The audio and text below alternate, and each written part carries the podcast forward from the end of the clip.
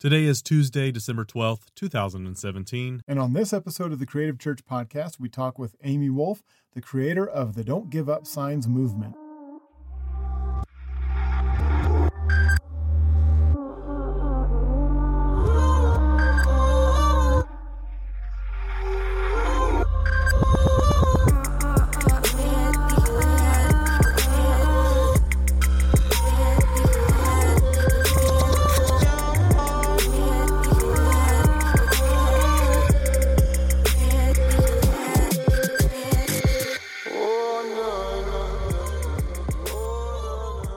This episode is sponsored by StokHub. StokHub is the most affordable way for you to create video content. For $25 a month, you get unlimited license free 5K, 4K, and HD stock video. From aerials to missions videos to Christmas to Easter, StokHub has everything you need, and they're adding 1,000 plus new clips each month. Stop hundreds of dollars per clip and get all the 4K ProRes files you need for only $25 a month. StokHub is the source for unlimited stock video for only $25 a month. Download an unlimited amount of files, no contract, and no licenses. If you want to give StokHub a try, right now they're offering full access to their entire library for free for the first 14 days. All you have to do is go to stokhub.com slash creative church. That's S T O K H U B.com slash CRTV church. That's STOK without a C, stock up without a C. You're listening to the Creative Church podcast, where each week we talk about the latest in Christian creative culture and explore the lives of prominent creatives. I'm Nick Goodner. And I'm Ross Montgomery. Ross, how, how you doing this week? Anticipatory would be a good word that I would use. I, I would use that word as well. I'm a little bit distracted today. I wonder I wonder what, what's distracting you,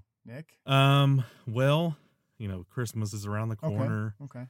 I got a I got a play that I'm directing Hmm. that's, you know, it's a live play thing for church. I feel- got that going like on this those week. Those aren't distractions. I feel like there might be something something bigger. You know what? I think you might be right because um Thursday I have my Star Wars tickets. Those that's that's that's something, right? Oh, that's this week? That's this week. I know. Oh. I know. I am I am completely through. Like I have it's been everything in me to not stop today and just watch all the Star Wars movies. All of them, even the prequels? Maybe. I don't know. I don't know. Um, but my tickets are for Thursday at like eleven thirty at night. What what are your tickets for? I got noon on Friday. What are you looking forward to? What secret are you looking forward to being revealed in the Star Wars movie? There's no spoilers here because we don't know anything about the movie. Oh no, we know we know not No, no, and Um, and we're purists. We haven't even looked up anything about the movie. Well, of course you've got to go with Rey's parents. You've got to you've got to learn a little bit more about her origin, why she has um, force sensitivity. hmm I think we are going to learn a lot more about Kylo's um, motivations and maybe his path slash new path. I think Luke uh, said it best in the trailer. This is not like anything you would expect it to look like. Um, can't remember the exact quote he said in there, but yeah, I would say the other thing is just everybody's interested to see what they do with uh, General Leia Organa. So I think that'll be also an interesting thing that people will be looking forward to. But again, it's one of those things I truly do think it's not going to look like how we expect, but I'm very excited to see what happens in those realms that I just mentioned. So I'm excited for all those things.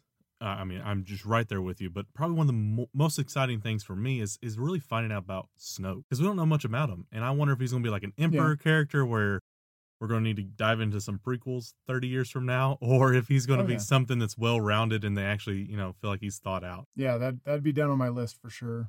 Yeah, I think introducing him this early into the movie series, into the new trilogy, I think is a good indication that he will have a bigger part to play. But yeah, so there, there, there's your Star Wars update because that, I mean, like I said, I, I've uh, Creative Church this week. It's all Star Wars content, and uh, I, I get to splurge a little bit. You know, entire week of Star Wars content. That's that's that's that's Mhm. my forte. So there you have it. Yes. Up next, trending.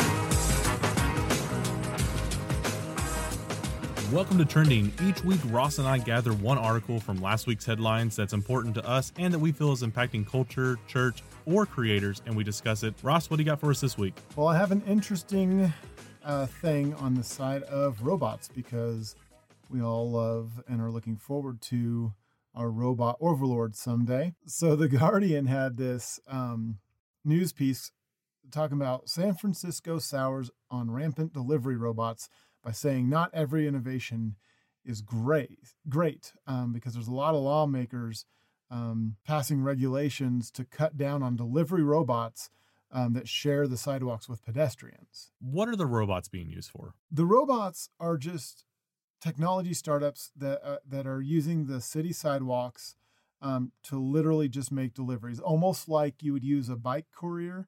You can use a robot courier, and um, another article I read, and, and I don't know the source right now, but they said there's even like getting down to the strict things of like they can't go over three miles an hour, they can't go beyond this certain kind of invisible fence border area of the city, which they're essentially making it impossible for them to be used right now in San Francisco. Um, there's some others like Ohio, I think was another state that's looking into this kind of uh, these kind of laws and what's what that's going to affect. But I mean, yeah, if you're walking your kid out on the street, I mean, San Francisco is a lot of city living, so people get around by the sidewalk.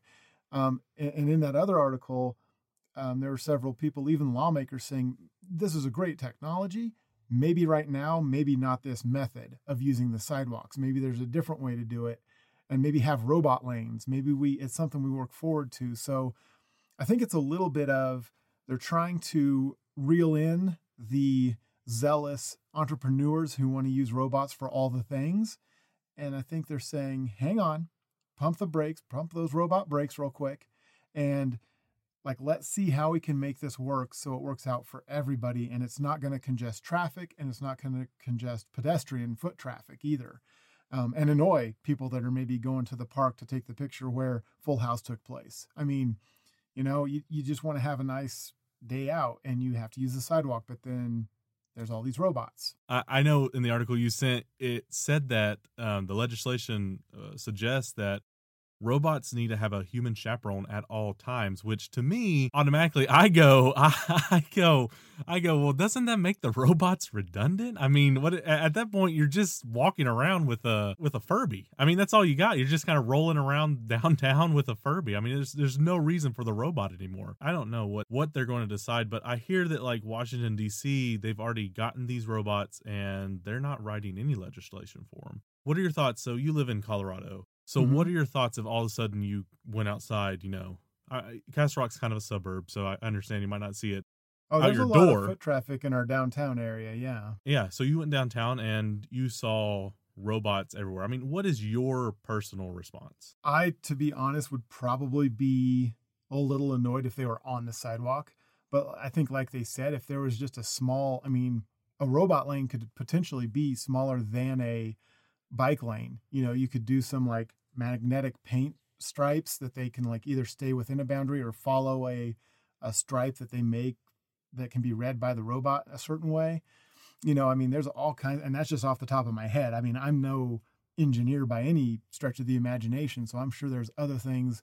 Um, I wouldn't put too much on GPS. Maybe it's getting better uh, in some ways, but you know, the other thing would be like, man, what if one of these falls off the curb, or gets stuck on something or has someone kick it over, you know, like out of frustration. You get you don't want them to break down or go rogue or otherwise incapacitated and just have this like missing delivery out there. I mean, I, you know, I, I just I think it's a good idea. I think it just needs a little bit of time to develop a little longer. I think there's going to have to be a huge infrastructure talk, but I mean, I could I could potentially see like a robot lane for deliveries as long as everybody works in tandem with each other and it's uh, an effective conversation. Which, as you know, sometimes when you're dealing with city governments and and the like, uh, those aren't the most effective conversations to be had. So part of me thinks government's going to get in the way, and we probably won't see something exactly like this. But um, you know, I could definitely see it being a possibility. I feel the robots are causing us more trouble than they're worth at this point. But oh, that, oh, at this that, point, I think I think so. Yeah, I, I, yeah. I mean, the drone delivery stuff, we you know that obviously hasn't taken off by how people thought, and ooh, was that a, some different things like that? Was that a pun? The drone delivery hasn't taken off. it literally hasn't taken. literally off. hasn't taken off.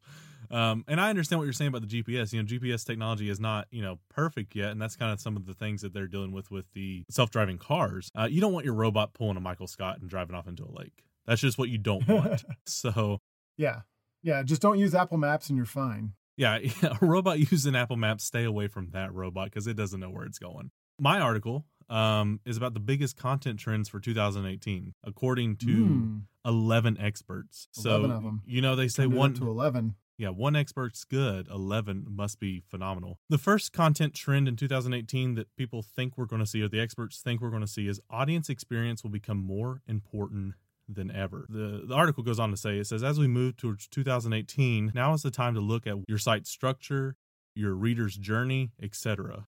When someone arrives at your site or content hub, do they search for something? And if they do, do they find it and hopefully consume it? Where do you get them where you want them to go next? Is it easy for them to get there? Is it a good experience for them? Building an audience in 2018 is more about telling a story, and uh, it's going to be more important than it was in 2017. So you got to make the actual experience of reading or watching way better as well. So hmm. this guy, this first expert, I, I, I, take it as he's saying our websites have to be better. You know, historically, news websites, publication websites, content websites, some church websites are really bad at displaying content and organizing content in a way that readers can find it and make it accessible to them. You know, they kind of just throw so it all up You're there. saying I shouldn't put all of the gifts that I want to on my GeoCities website. No, I, I I asked you to stop doing that a long time ago. But you you keep doing oh, it. but they're so good. I mean, yeah, they are okay, but it, it is what it is. Um, I think that moving forward into 2018, the way the website looks is going to be very important, especially you know to add to the expert what he's saying. I think it's going to be even more important experiencing it on mobile versus just on a desktop website because a lot of people don't look at websites anymore on their phone or on their computer. They only look on their phone. So that was the first. It's oh, kind oh, yeah. of the first one. Is uh no, the audience. Sure. And just to add to that, I don't know if um you've ever taken a look. Uh, you probably have into like the Google Analytics that you can look at for your website. Yeah. Uh, and even Facebook Analytics give you some incredible depth on that kind of stuff. So I think you're going to see a lot of places, churches and, and companies, and maybe even uh, freelancers and, and just entrepreneurs looking into those kind of analytics to to make decisions with how they um, approach their audience. Which I mean, Ross, it's like you're reading the list because that's a perfect segue. Because the next one is the next expert says brands will need to think a lot like media companies. And media companies do rely on all that data and all that information to develop how their audience reacts and looks at their website.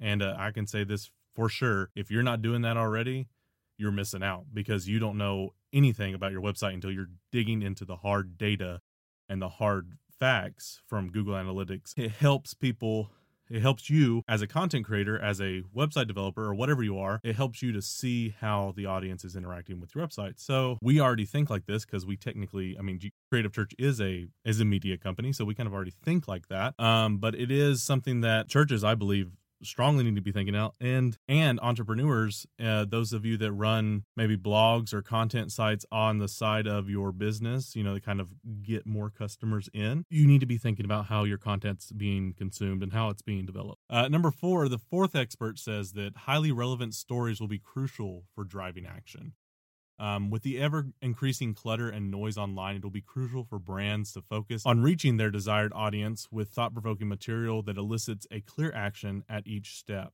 I would encourage brands to build a foundation of content based on flagship stories they are telling, focus on diving deep into key custom customer trends, needs and solutions, and build a portfolio of highly relevant stories for your markets. High impact value and continuity will be key for upholding consistent messages in your content avalanche facing your audience. And the one brand I think that's doing this really well right now is Yeti.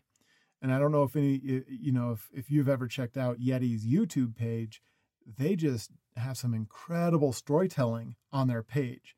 And it's not this huge, like, gratuitous shots of their product in the story, you know, like product placement or anything, but they just tell these incredible stories. And you're engaged in them and you want to watch them and and to be honest as much as i can be like man yeti is just overpriced and i don't want to spend 40 bucks for a 20 ounce mug you know but Uh, I know that's a little hyperbole, but it kind of makes you want to buy that because you're like, man, they do care about story. They aren't like trying to shove their product down my throat right now. I didn't feel that way anyway, and I and I'm even a big critic of them, and I didn't feel that they were trying to shove their product down my throat. So yeah, and that's something that reading this, I was thinking because automatically I'm going to go back to Creative Church every single time because that's what I do, uh, 80 hours of yeah. week.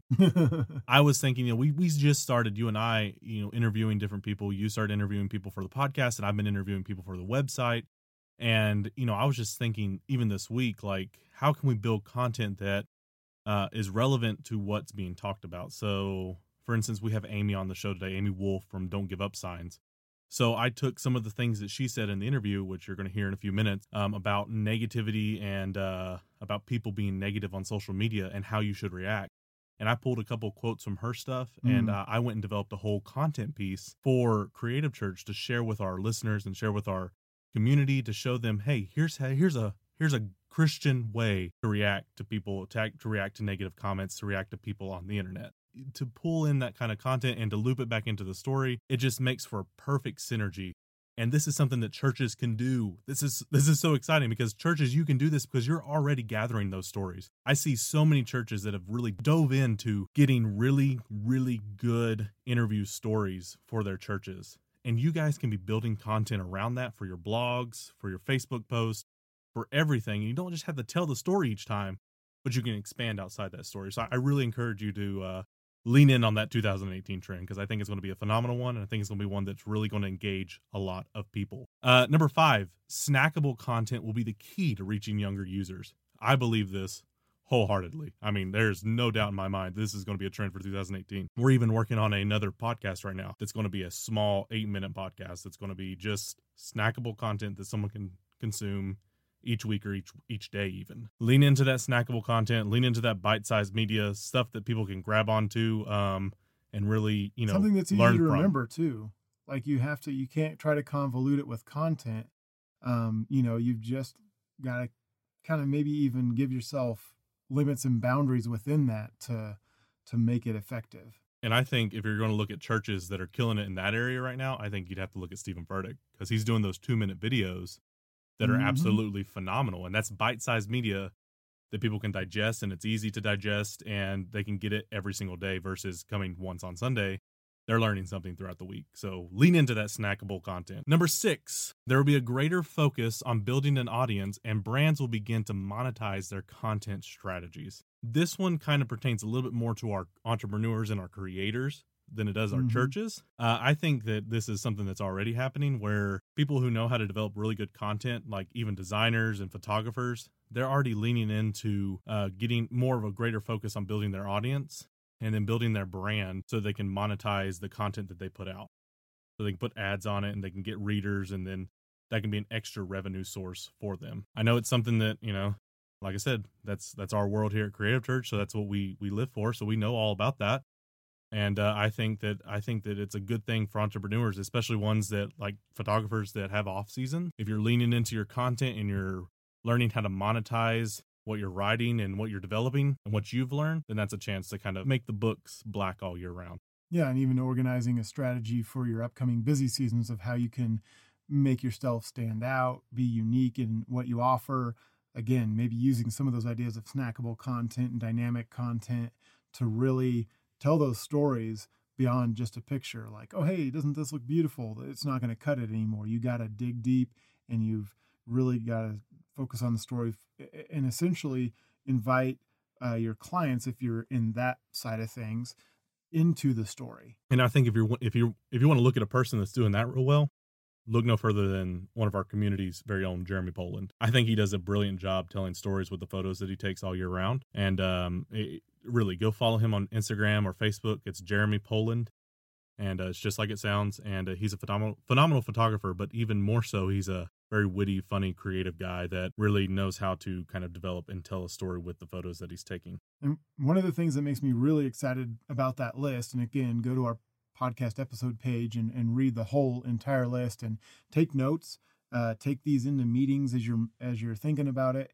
Um, but it makes me excited because one of the the mindsets of the creatives is man people just don't know how to value different parts of creativity, whether it's graphic design or video or, or those kind of things, maybe even writing. And so uh, now is a time where that will be a currency and it will be something that will be valued. So we're getting to that point. And so I think a lot of people that have been in this um, industry or discipline, whatever you want to call it, for a while, uh, are really going to see that starting to be something where um, it's going to make a shift. It's going to be important, and it's just going to be um, it's going to be around. It's just only going to get bigger, in my opinion. Yeah, and I agree with that. And, and so there's the twelfth expert. Yeah, twelfth expert. And uh, we might be expounding on this list a little bit. Um, I was even thinking of a few other big content trends that I think I will see in 2018. So we might be expounding on it a little bit uh, by so you can follow our article section on our website to see more. Up next, we have an interview with Amy Wolf from Don't Give Up Signs, and I think it's you know we're, we're seven episodes in. This is probably the best interview we've had thus far on the show. All of our interviews have been great. This one is really powerful and passionate, and you can hear the passionate voice and in her story whenever she shares this. So stick around. Up next is our interview with Amy Wolf.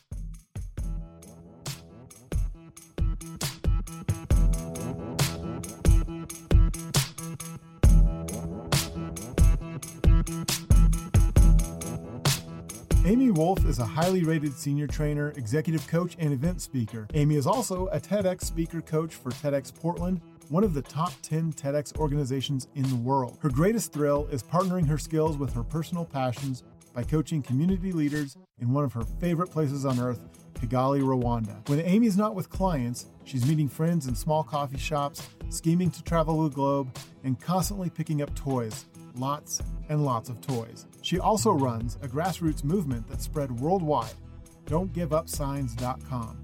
Here's our incredible interview with Amy Wolf. Amy, if you don't mind just giving me a background on what you do and what's led to Don't Give Up Signs. Well, I joined a business that my father started 20 years ago. It's a consulting business where we provide coaching opportunities for people to develop their public speaking skills or presentation skills, which is cool. It leads me to a lot of different places in the US, a lot of different industries, shoe designers, engineers, lawyers, nonprofits, which is pretty cool. But my probably my most favorite place to train is Kigali, Rwanda where I go every other year and do pro bono training for people in ministry there. What are some of the stories that you've heard um, from that that pro bono work you do in Rwanda? Well, Rwanda's culture is a very formal one. And so that means after training, I get very formal letters of thanks and gratitude, um, particularly from the bishop of the Free Methodist Church of Rwanda, which is who facilitates and coordinates our trainings there. His name is Bishop Samuel. And you know what's interesting, and it kind of weaves into the Don't Give Up movement that began earlier this year. I remember it was last summer, or actually, you know what, it was 2013, the first time I led a team to Rwanda. I did a training with 50 pastors, communication skills training. And at the end of the day, I found myself, I don't know if you've ever had these pinch me moments of how on earth did I get here? But I stood in this room and they were all men, all twice my age. I only could communicate through a translator. And they were singing and praying over me. And I had this moment where everyone's eyes were closed and we were praying and singing. And I remember opening one eye and just looking around the room, thinking, how did I get here? But we had a really special bond because, you know, I went through my professional training with them but I ended our session together with a message more from my heart. And that was this mantra that I feel like God gave me, where I said, if anytime I get in front of a group of people, Lord, I, I will say this, I will claim this, I will proclaim this over them. And for some reason, that message is don't give up. Well, that day with the pastors in 2013, I ended with that message. And, you know, right now I'm looking at my wall framed is the letter, the thank you letter from Bishop Samuel. It says, May God bless you richly, your husband, your pastor, and your church in general. We will not give up. This is our commitment. Yeah, so it really, you know, sometimes when I, I look kind of a few years back, I realized that this movement really started in my own heart. and stirred and stirred and then finally led to a bigger leap in May of this year of 2017. So, what took you from that stirring in your heart to really wanting to make this something tangible? All of my friends know me as a doer. I am task oriented. I have a thought, I need to do it. And I've always, always been that way. Well, our small group at church, we meet every week for the last five years that I've been a part of it. Most of them went on that trip to Rwanda. And this May, we were meeting as a small group, and one of the members was a high school teacher. And he said, You guys will not believe the suicide rates in our community this year. And I about fell out of my chair. I don't remember what the particular number was, but it was enough for me to get into task mode and think, What on earth can we do? With something that's so complex and so private and so dark. How, I don't. How do we spread love? People say spread positivity after mass shootings and fires and disasters. Spread more love. What does that look like? What does that mean? And I was on a hunt to do something tangible, something to spread hope and love in our community. And that's when these signs actually came to fruition, I suppose. The idea came a couple years earlier, actually. I was reading a book by Bob Goff and it was in his reading his book with our small group, Love Does, that I was really compelled to think about ways I could show extravagant love towards strangers. And I had that idea two years ago of yard signs, just random yard signs with positive words. Specifically, don't give up. Yeah. And no branding, just a very simple message.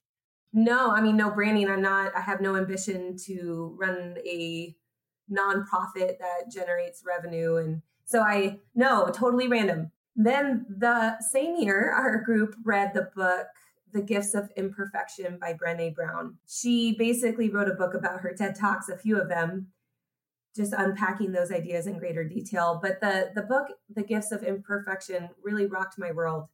And some of the truths in there, like you are worthy of love no matter what, and your mistakes do not define you those kind of got s- sticky in my heart and in my mind and thought, how can I expose shame for the liar it is that says that we are a sum of our mistakes? And if people really knew us, they wouldn't love us. So we keep things hidden and we have shame and it keeps us stuck. And so, how can I be kryptonite to shame and really kind of figuring out how I can how I can live in a way that makes people feel like they can be honest and that their mistakes don't define them. So that's also getting sticky in my head and heart. So this year in May, when we heard about the suicide rates, I thought I need to do the yard signs now, and I know exactly what messages I want to put on them. You started getting a lot of momentum. You had um, family and friends starting to order them in different parts of the U.S. to, you know, getting a lot more widespread. What did that look like from your end as you start to see these things take off people sharing pictures of them or maybe seeing different eh, i think even a news story i saw was covering the the signs that you guys were doing can you talk about the spread and momentum you've been gaining Sure. So within four days of anonymously staking these signs around our small town of Newberg, Oregon, Facebook, we have a community Facebook page for citizens of our county. And people started saying, Where are these signs coming from? I want to buy them. And we had been anonymous. We had just knocked on doors asking people to put signs in their yards for a few weeks, specifically around the high school. And when we started seeing these messages, we thought, you know, you got to come out of hiding and uh, empower and equip people if they want to buy more. Well, we did that. We kind of made a, a post about, hey, this is who we are and why we did it. It's just a family, it's not a business, a nonprofit, a company.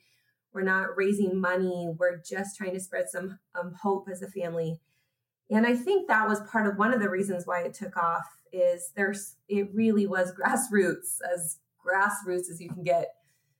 Then we placed random orders. Uh, we have to do 10 at a time. And I thought, oh my gosh, we can place another order of 10. But then I would text Jessica, who placed her orders, and said, Jessica's up to 60. Can you make it 60 signs? And then a couple hours later, 100. I need 100 signs.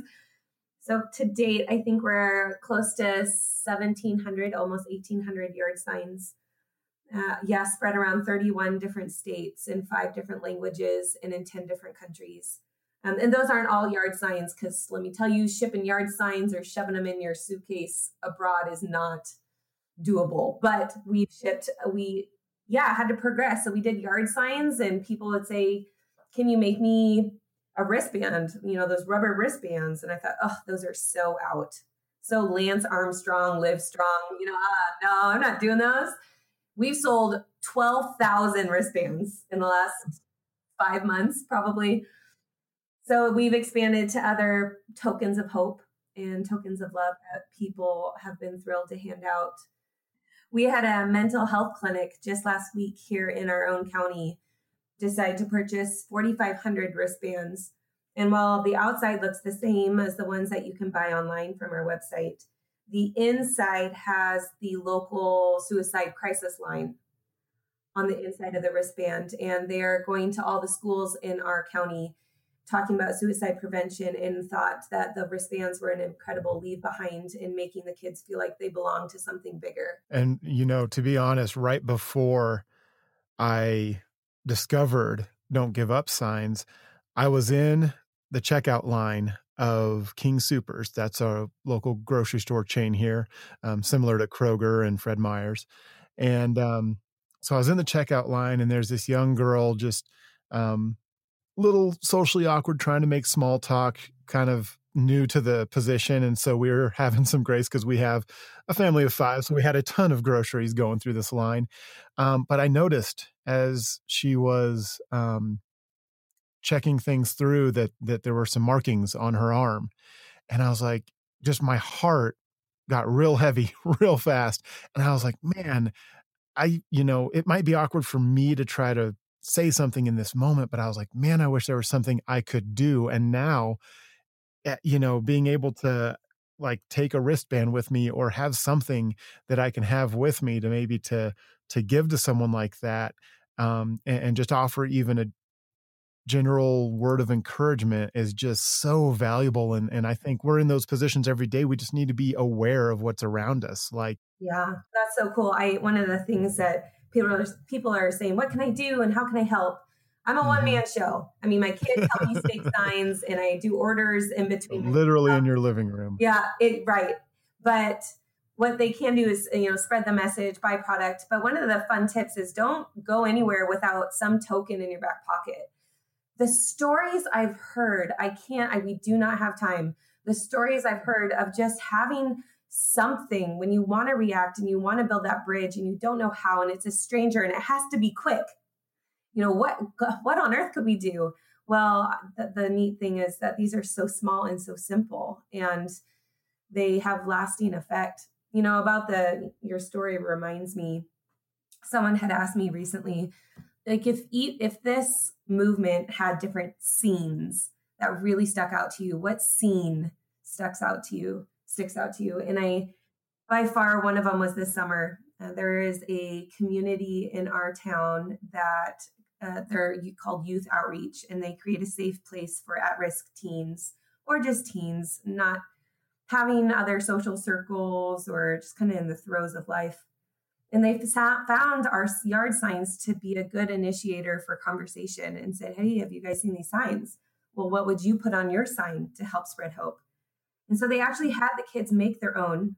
They bought several dozen of ours and they committed every Friday afternoon between 4:30 and 5:30 rush hour in our town to stand on the highway or the it's not really a major highway, uh, our busiest street and hold out signs for an hour. And I joined them most Fridays and I remember standing out there and looking over and seeing that one young man's arms was just scars from wrist to elbow of self harm. And here he is standing on the sidewalk with a sign that says, You are worthy of love, where he is holding out hope for others despite his own pain and suffering. And I just thought this is the most profound example that we do not need to be perfect to make an impact. We just need to realize our shared humanity, that we are in this together, that none of us are perfect, and yet we always have something to offer. We always do. And it was so powerful to see this man offering hope to his community, even though his life wasn't perfect. What are what are some things that you're looking forward to with Don't Give Up Signs? Obviously, you said you've used different physical type products. Um, everything from stickers to cards to the wristbands to yard signs, car decals. Yeah. Yeah. Oh, what gosh. what what are you guys looking at going forward? Sure. Well, when I started this and it took off, and thought, oh my gosh, I I thought to myself, oh, if we could get a, a billboard, that would be amazing. And I checked out the prices and thought, ouch. And I had some people say, hey, we'll donate if you want to do that. Uh, but then we had a mental health clinic in Central Oregon reach out to us and say, we'll pay for it. Can you make your yard sign into a billboard? So we designed, Jessica designed one. And so there is currently a billboard, which is pretty awesome. And we would, we would love more. You know, it's interesting when this all took off. To answer your question, I don't know. Uh, when this all took off, we thought, what is happening? Uh, scratching our heads, like how can these simple things be make such an impact? We really determined that we didn't want to be a business. I have my dream job. I'm not interested in making money. Um, that we're really not a nonprofit because we aren't for one cause. We aren't for one thing. You know, our timing was motivated by the suicide prevention passion, but it really, I've heard people say these messages have meant so much to them because they're suffering from PTSD or their marriage has been really hard and they see a sign don't give up and it reminds them to keep fighting for their marriage. So they they change how they commute to work. So they see the sign every day to remind them. I mean to you know someone fighting cancer and and trying to putting it in their own yard to try to encourage themselves and people suffering with sexual harassment at work and feeling in a downward spiral of worthiness and shame. People trying to lose weight, having heart attacks with just their health, trying to get more healthy. People with self-harm thoughts and depression and anxiety. I mean, really, it's it's resonated with so many people. So we're not a nonprofit that is one thing. So well, that's why we named ourselves a movement, and and that might have to change. We might have to be a nonprofit soon because people want to donate and I want them to feel like they can trust where it goes. But I I don't know about the future. I'm letting this roll out, which I'm a planner. So there's an element of taking some control out of this for me and blowing wind in these sails as far as this movement wants to go and it is has no indication of slowing down anytime soon. I do have an interesting insight that I picked up about a month ago. I was speaking at a conference, and a gal has a, a business to help people through bereavement or grieving of any kind. She does writing workshops and kind of support groups. And I heard her speak at a conference, and she said, You know, when people are suffering or we're in pain, our instincts are to try to offer encouragement. But that is the worst possible thing you can do because there is no amount of encouragement that removes our pain. And I, I lost my brother when I was 14 years old. I witnessed him drown in an accident at a nearby lake. And I, I knew that firsthand. People said kind things out of good hearts, but it didn't fix anything. And sometimes it seemed insensitive. So I, I understood what she was saying, but I was so confused because our movement is based off encouraging words. And it's profoundly impacted people all over the country. And I, so I went up to her afterwards and I said, Megan, I don't know what's happening. I'm, I totally agree with you, but I have, I have this thing in my life, this movement. Can you help me understand why it's worked if encouragement isn't helpful? And she said, Oh, I know exactly why. Amy, you've created moments of sovereignty. And I said, oh, I don't know what that means. and she said, Moments of sovereignty is when, through the lens of our own suffering or pain, whatever it is, we see messages of hope, like a yard sign on our way to work, and we claim it for ourselves. And that is a moment of sovereignty where we see hope and we claim it. It's not being shoved down our throats. It's not trying to wash away our pain and suffering, but it was in our own hearts, in our own minds, where we were accepting of this message. And I, it was like ding, ding, ding, ding, ding. That is exactly, that makes so much sense. That's exactly the moments that people are having with something so simple, but feel like it's just so a divine moment for them. I mean, not to do it any disservice, disservice, but it's like you're casting this wide net of encouragement, saying it's it's yours for the taking, and and letting people claim that. My my daughter. So we're we're a Christian family, and my daughter is seven, and she oh my gosh, she's had some great um, feedback about the movement. She said, "Mom, do you think there are burglars in town?" And I said, "What on earth?" Yeah, but we have an alarm system. Don't worry about it. And she said, No, but if there are burglars in town and they see a sign that says, Don't give up, do you think that they're going to be encouraged to keep stealing? I thought, Oh, bless your heart. Uh, I don't think so. I think we're okay. But she she asked me one day, she said, Mom, why don't you put God loves you on a sign? And that's really hard for me. I've really struggled with that because I think the greatest message of hope is not don't give up or that you're worthy of love or your mistakes don't define you or you're not alone. I think the greatest message of hope is that there is a savior and he is mighty and he's a good redeemer. And how do I not put that on a yard sign, especially when my seven year old is telling me to? And pretty early on, I had decided that I couldn't put faith based messages on the signs because it would turn off too many people who needed to hear it.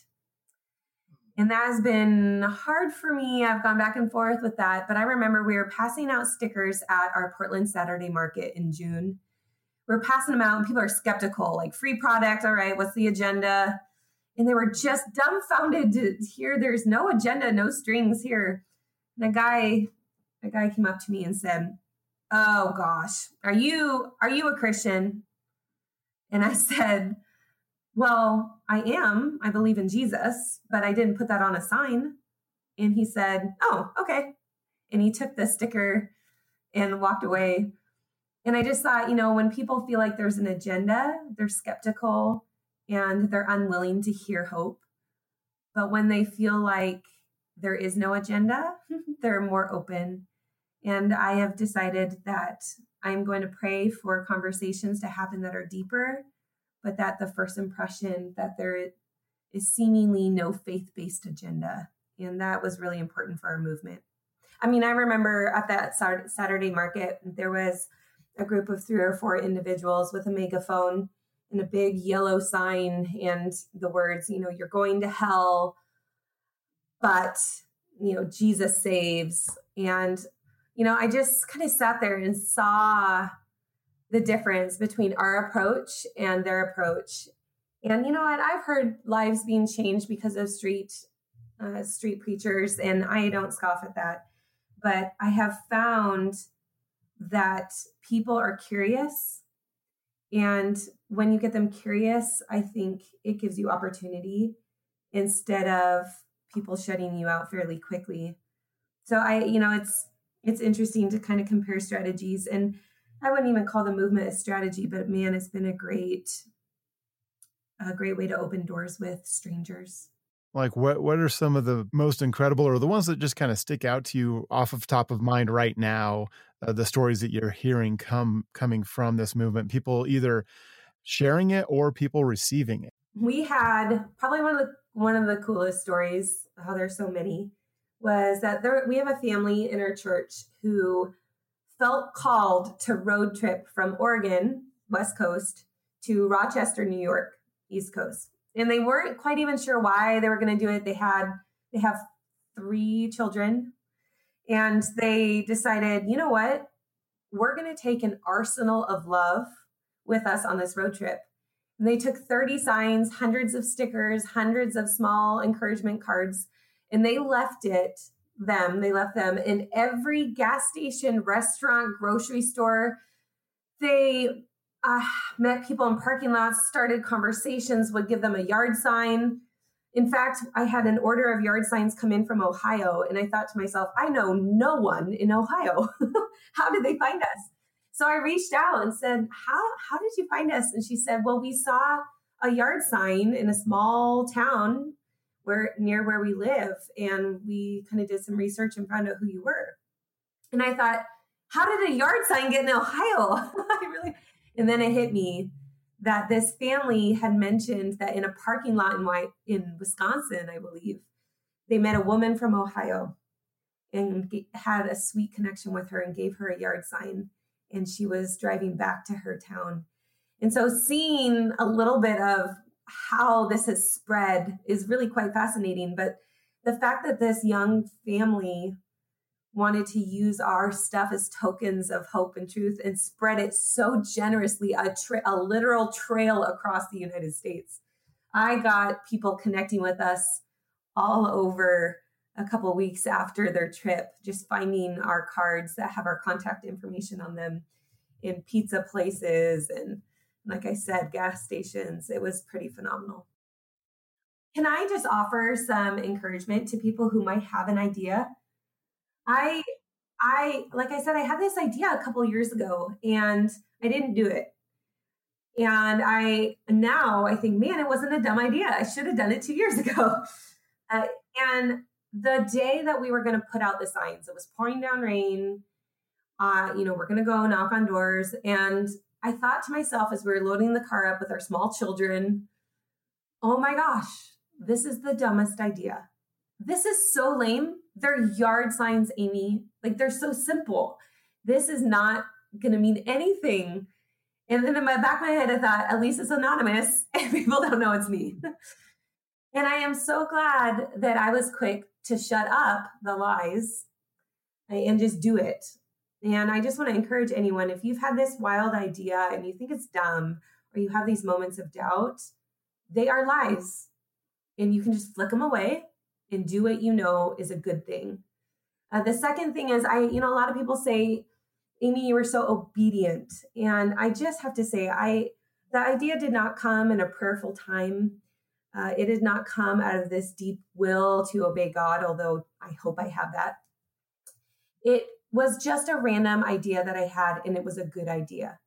Hindsight, I see God's hand and influence in it, but I just want to encourage you that sometimes when you have a really good idea, sometimes you just need to run with it.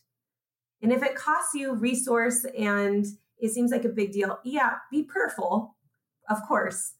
But I wonder if sometimes we don't do things because we're waiting for this divine green light of sorts. And when in fact, it's just a good, right thing that we should do. So there, you know, with caution and and I say don't hesitate to pray, but also maybe maybe don't wait uh, on these good ideas that sh- are just meant to be done. The other thing I would say is, you know, we've gotten news coverage in five different news outlets, uh, most recent being on TV in Ohio, of all places. And sometimes most news outlets will post their articles on their Facebook pages, and I've read through the comments, and it's been really encouraging. However, there will be people who somehow always find negative things about something. And I have been a little dumbfounded that people could find something wrong in the signs, but they have. And I have decided that I will always respond in grace and that I will not get defensive and I won't take it personally. And instead of being mad, I'm going to graciously engage. And I'm going to ask them, if you don't like the messages, what would you put on a sign? And I'm going to be curious and be gracious. And so I just want to encourage you all if you try to implement an idea and for some reason you're getting odd backlash, I just want to encourage you don't take it personally and keep on moving on. To find out more about Don't Give Up Signs and to place an order, visit don'tgiveupsigns.com. You can also follow on Instagram, Twitter, and Facebook, Don't Give Up Signs, all one word. To learn more about Amy Wolf and what she is doing to radically change our culture, visit our podcast episode page on our website at creativechurch.com.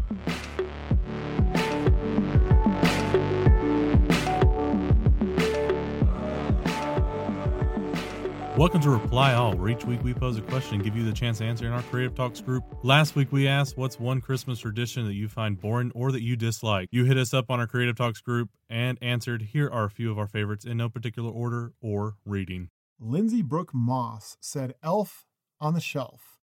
I know it's still a relatively new tradition, but it's very popular. And I agree, Lindsay. I that just seems very, very strange to me, and I am not going to do it with my children. Loved the Elf- on a Shelf the first year it was out. Right, one year was One year. about its life. Yeah, and then That was would you would you say that was its shelf life? oh Ross, that was so good. Did you have that one prepared? No, that just hit my brain. That was right off the dome. That's perfect. Cody Jensen said, Presents. Everything is so commercialized, and it comes with so much obligation. If gift giving is out of obligation, I'd rather not have it and just hang out and eat. I agree. I agree. Presents are too much. Yeah, if you feel like it's becoming too commercialized, yeah, do something to to get yourself out of that uh that funk. I mean, that's why there's Friendsgiving around Thanksgiving, you know. It can be that whole Black Friday thing. Instead of doing Black Friday, if you don't want to do that, then you know, do invite friends over for a game night that Friday. You know, something like that. I, I that could be a good idea. I feel like I'm a passionate giver. I love to give things. I love to give things away. Yeah. So Oh yes, that's my wife too. yeah, for me, I, I do express love in the gifts, but I do agree Yeah. that it is a lot more commercialized than you know I'd like it to be, because I want to give sentimental things. I want to give things of value Yes. that I feel that you know really reflects the relationship. So if you are um just giving you know just to give someone an iPod or a supersized TV, that's I, I don't know I, that to me is that that means hollow, you know, because I can get a supersized TV anytime I want. But if you want to give someone something for real, give them something that's of sentiment, that's of value to them and your relationship. So that's that's just my two cents. So uh, I, I don't know if you know this person, uh, Nick, but Lydia Goodner said said that uh, she dislikes eggnog, including a little blah and uh, boring eggnog. Um, I'm going to have to vehemently disagree, Lydia, because Darigold eggnog is the best. Although I did have someone telling me the other day, uh, this weekend at church, that um, Royal Crest is like um, it's a special brand around here. I don't know if it's a national thing, but literally people have milk boxes that there's a Royal Crest delivery guy. They still do that. It's literally the milkman um, that will take it around. They said that that eggnog is even better than Darigold. So maybe this week or this next weekend, I'm going to see if my standards will be raised above Darigold. But I will say, not all eggnog is created equal. So if she had a terrible beginning experience into eggnog, then I totally understand it. Or if it's just that she can't get her mind around the egg part of eggnog because no, it does not taste like you're drinking raw eggs, uh, that's just on her. TK Spencer said, decorating the house and office for the holidays. TK, come on, man. That's the best part about Christmas is all the decoration. That's like that's like the Grinches. That was the catalyst for the whole Grinch thing. Ah, Yeah. I love I love. I love TK no matter what. So he's an awesome guy. He's a phenomenal photographer. So I'll I'll bear. I'll bear. But still, You have to let it have to let it pass. I understand. Some One of those just things about the friendship you can accept. I can accept it. You know, love TK. So he, you're good. You're good. You don't have to decorate the house, but just you know, try to find some enjoyment in it, it, it- just a little. Well, here here is one thing that we can all find enjoyment in, and uh, this week, obviously, Star Wars Episode Eight is coming out. Woo! Um, so the reply all question this week is: What is your favorite Star Wars movie? And for bonus points, which don't really matter in a podcast, why? Mm. So I would say that I did grow up watching some of the original trilogy, um, not religiously. My my dad was not um, big into movies and entertainment, but I did discover them, and Return of the Jedi has a special place in my heart. I know Empire is is kind of just that the storytelling pinnacle and all that of the original trilogy, but man, the speeders, the the story of of what they were doing in Return of the Jedi all just spoke to me at that point in my life. And so you know it's just one of those things I've held on to since then. So it definitely holds a special place in my heart. And I will say um, man with the new ones though they're offering some competition to uh, coming up next with Empire. So we'll see how episode 8 does but but I have high hopes. I I'm actually sweating to answer this because I I don't I I don't know if I could pick one. Um, I will say Return of the Jedi is up as there. long as uh, there's no episode 1 through 3 in there Oh. you're good Oh God, no. Um, no. Uh, but uh, Return of the Jedi has probably one of my favorite visual pieces of storytelling, in which, uh, Mm, you know, Luke does wear black throughout the entire film in his clothing, yes and uh, whenever he's facing the Emperor, and uh, he stands up and says, "No, I'll never join you. I'm a Jedi like my father before me." His flap on his shirt actually falls down, and at that point it reveals like a white and that's whenever you see for the first time that he does have a good side to him and it's told through costuming which is it's to me that's one of my favorite things in the whole world. Rogue one also kind of has that with uh the parent saying you'll never win krennic. You'll never win. And then whenever you get to the end um felicity jones's character says you've lost. And so that's, that's another one of those things. So both of those movies are really high on my list but i'm going to have to go with Empire. I'm sorry. I know it's cliche. I know it's cliche for Star Wars fans to go with Empire, but Empire to me is just it's a solid choice. It's it's it, it brings everything together and it just makes everything super magical. So so on that note, we'll go ahead and we'll wrap things up. There are a few great ways that you can share your appreciation for the Creative Church podcast. First, subscribe and add us to, to your favorite podcatcher. And we also release all of our episodes on our website at creativechurch.com. Also, review this podcast and show us some rating star love on iTunes so we can get more exposure and just prepare everybody for the imminent robot takeover. Oh, there we go. Perfect. Uh, lastly, consider sharing this episode on social media. Please share this episode on social media, I should say. It helps us get more listeners and it helps us grow the Creative Church community. So uh, you can find us by searching our handle Creative Church. That's one word, CRTV Church. Special thanks to Amy for joining us today. You can check out all that she's doing by heading over to our podcast episode page on our website at creativechurch.com. Also, thanks to StokHub for sponsoring today's show. Do us a big favor and go check them out and uh, go sign up for that 14 day trial. In the meantime, my name is Nick Goodner. I'm Ross Montgomery. And we will see you next episode.